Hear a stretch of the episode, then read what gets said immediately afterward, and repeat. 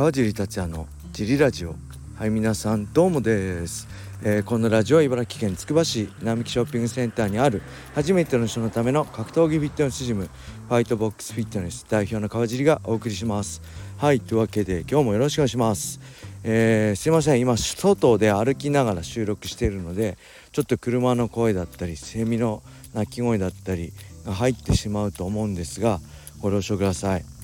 はい。そして、えー、金曜日の G ラジオはねちょっとお休みしました、えー、木曜日の、えー、フリークラス結構ね人がたくさん過去最高の多分会員さん来てくれて終始ミット持ちまくりでだいぶもう熱中症気味にフラフラだったのでちょっとお休みいただきました。すいません、え今後はねなるべく、えやっていきたいと思いますがまあまた時々お休みもいただきつつねあまり負担にならないようにやっていきたいと思いますのでよろしくお願いします。はいそして昨日ね金曜日はちょっとジムもお休みいただきました、えー、小林くんあ小林さんと、えーえー、ファイトボックスフィットネスの新たなトレーナーとして来てくれることになった、えー、坂寄くんにお任せして僕はねちょっと都内に出て、えー、食事会に行ってきました。今その帰りで、えー、終電で帰ってきて歩いて家に帰ってるとこです、えー、その食事会はというと、えー、ライジンをねえ運営してるドリームファクトリーワールドワイドの、え、方たちの食事会にお呼ばれしたので、え、行ってきました、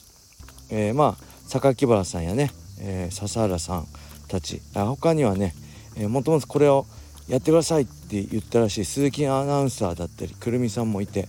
えいつものメンバーだったり初めて会うようなスタッフの方たちとも、え一緒にご飯食べれてすごい楽しかったです。有意義な時間でした、えー、まあほんとねあのー、20人ぐらいだと思うんですけどすごい若いですね。若返ってましたね。僕が知ってるあのー、僕どのぐらいだ？雷神に参戦した2016年ぐらいなんで、まあ、7年前と比べてもねスタッフが、まあ、増えてるのはもちろんすごく若返ってるなと思いました。はい。そして、えー、なんだろう。やっぱエネルギッシュですね。若いっていうのはもうそれだけで武器であり、まあ、エネルギッシュでありなんだろう。すごくパワフルさ力強さを感じました。でやっぱりねまあまた昔話になっちゃうんですけどあのー、プライドとね僕が契約した頃だからもう今から20年前ですか？のえー、プライドの当時のドリームステージエンターテインメントのスタッフもねそうだったんですよね。あのー、すごく若くて、えー、エネルギッシュでそして何よりもこのプライドをね世界最高のものにするっていう意識をはっきりと持ってそれに向かって一致団結して、えー、一つのものを作り上げるっていうね僕はそれをまずプライドってと契約してプライドのみんなと会った時に一番感じたんですよね。今まで感じたことのないあものあの大会を作るプロフェッショナルってこういう人たちのこと言うんだなもうスタッフ全てね一人一人の意識が高いっていうかあの目標が高いっていうか全てにおいてプロだなって感じたんです。それをまあ今回の今の雷神の若いスタッフたちにも感じてますね。はい。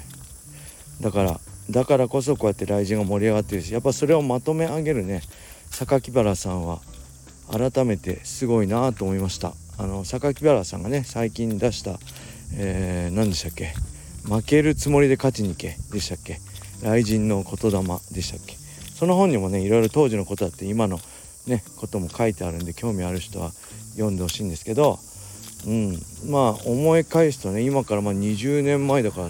ら榊原さんが今年60とのことで当時40歳今の僕より若いんですよね。で笹原さんは、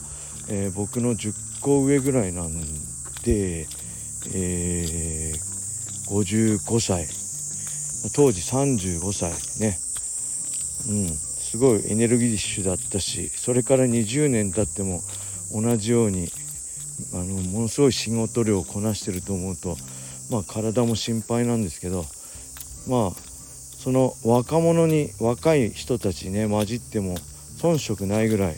エネルギッシュな2人はすごいなって思いましたね。うん。いろいろ話せて楽しかったです。はい。そんな感じで、えー、レターも行きましょう。レターもね来てるんですけど行きましょう。いつもお世話になっております。Y 口です。早速ですが質問です。パトリッキーとクレベルのいざこざが記憶に新しいところですが川尻さんは控室のトラブルに巻き込まれたことありますか？言いづらい内容で申し訳ありませんが差し支えなければこっそり教えてください。よろしくお願いいたします。はいありがとうございます、まあ、ここで言ったらこっそりではないんですけどわすごいセミの鳴き声ですね。夏ですね。皆さん聞こえます？これも。もう木に囲まれた木のトンネルをくぐってるんですけどセミの鳴き声半端ないです。僕の声より大きいんじゃないでしょうか。すいません。えー、っとねそうクレーベルとねパトリッキーがあのー、いざこざがあって多分ね、えー、それも全部カメラに映ってると思うんで多分ライコンなんかでね、え、映し出されると思うんですけどすごくねなんだろう結構あれですね。あのすげえなって思いましたね。やっぱりブラジル人ってそういう感じなのかなって思いましたね。でその中でね多分これもライコン出てくるんですけど笹原さんも出てくるんですけどその笹原さんの姿がねうんちょっと僕の知ってる笹原さんじゃなかったりしておって思ったとこもあるんで多分大根島で出てくると思うんでね楽しみにしていただければいいと思うんですけどまあファンはねこれを楽しむでもいいと思うんですけどまあ実際ねあのー、まあプロとしてねそのリングの下でそういうことをやること自体は僕は、まあ、決して褒められたものではないなという感想はあります。で僕自身がねそういうのあの見たことあるか当事者になったことあるかって言ったらないですね。僕はやっぱ記憶がとん あの記憶力弱いんであのね T ブラッドのね岩瀬さん僕のいつもセコンドついてくれてた岩瀬さんに、まあ、プライドとかドリーム時代にねなんかああいういざこざって僕たち会ったり周りで起きたりしましたっけ？って聞いたらうんなかったかなって言ってたんで多分なかったと思いますね。うん。まあお互いのね言い分が食い違ってたりしてるんでどっちがいいどっちが悪いじゃなくてね僕は両方悪いと思うし思うんですけどまあねけどさっきも言ったようにね、まあ、やっぱブラジル人ってまあそういう気質があるのかなと思いますね。そのプライド時代ね20年前からあのバンダレー・シューバーたちのねシュートボクセと、えー、ノゲーラたちねヒカルド・アローナとかがいるブラジリアントップチームの対立もありましたしねそれと一緒ですよね、えー、ピットブル兄弟とねボン,、まあ、盆栽柔術というかクレクレベル一人らしいですけどね、うん、あのー、そういう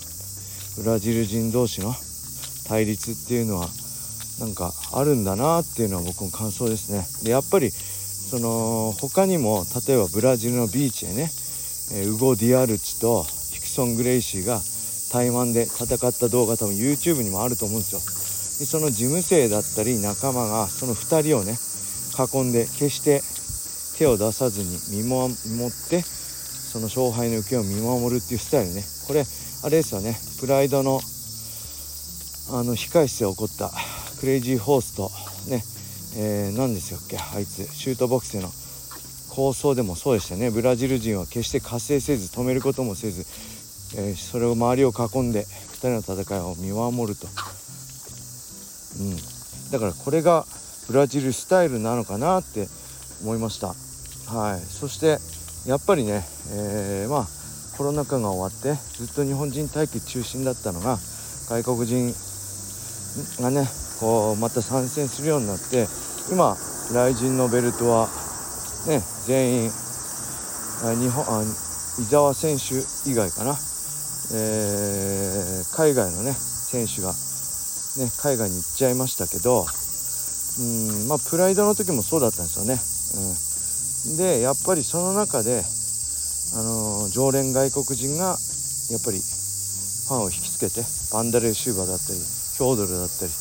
ミルククロッコップみたいな存在が外国人スーパースターが現れると、まあ、そういう分岐点になったのかなって個人的には思いますね。だから、えケラモフ対クレベルだったりね、うん、そういうのもすごい楽しみ。もし組まれるとしたらね楽しみな一戦だなと思います。まあ時代は繰り返しって言いますからね。いつの時代もそうやってうんあの格闘技界は回っていくのかなって思いますね。はい。そんな感じで、えー、今ね夜中の1時過ぎてるんで結構ねお酒もいただいてしまったので土曜日の午前中からジムがちゃんと行けるのかどうかその辺も気になってるんですけど是非ね土曜日もたくさんのねジム来てくれるのをお待ちしておりますのでよろしくお願いします。はい、えー、じゃあそんな感じで今日は終わりにしたいと思います。皆様良い一日を。またね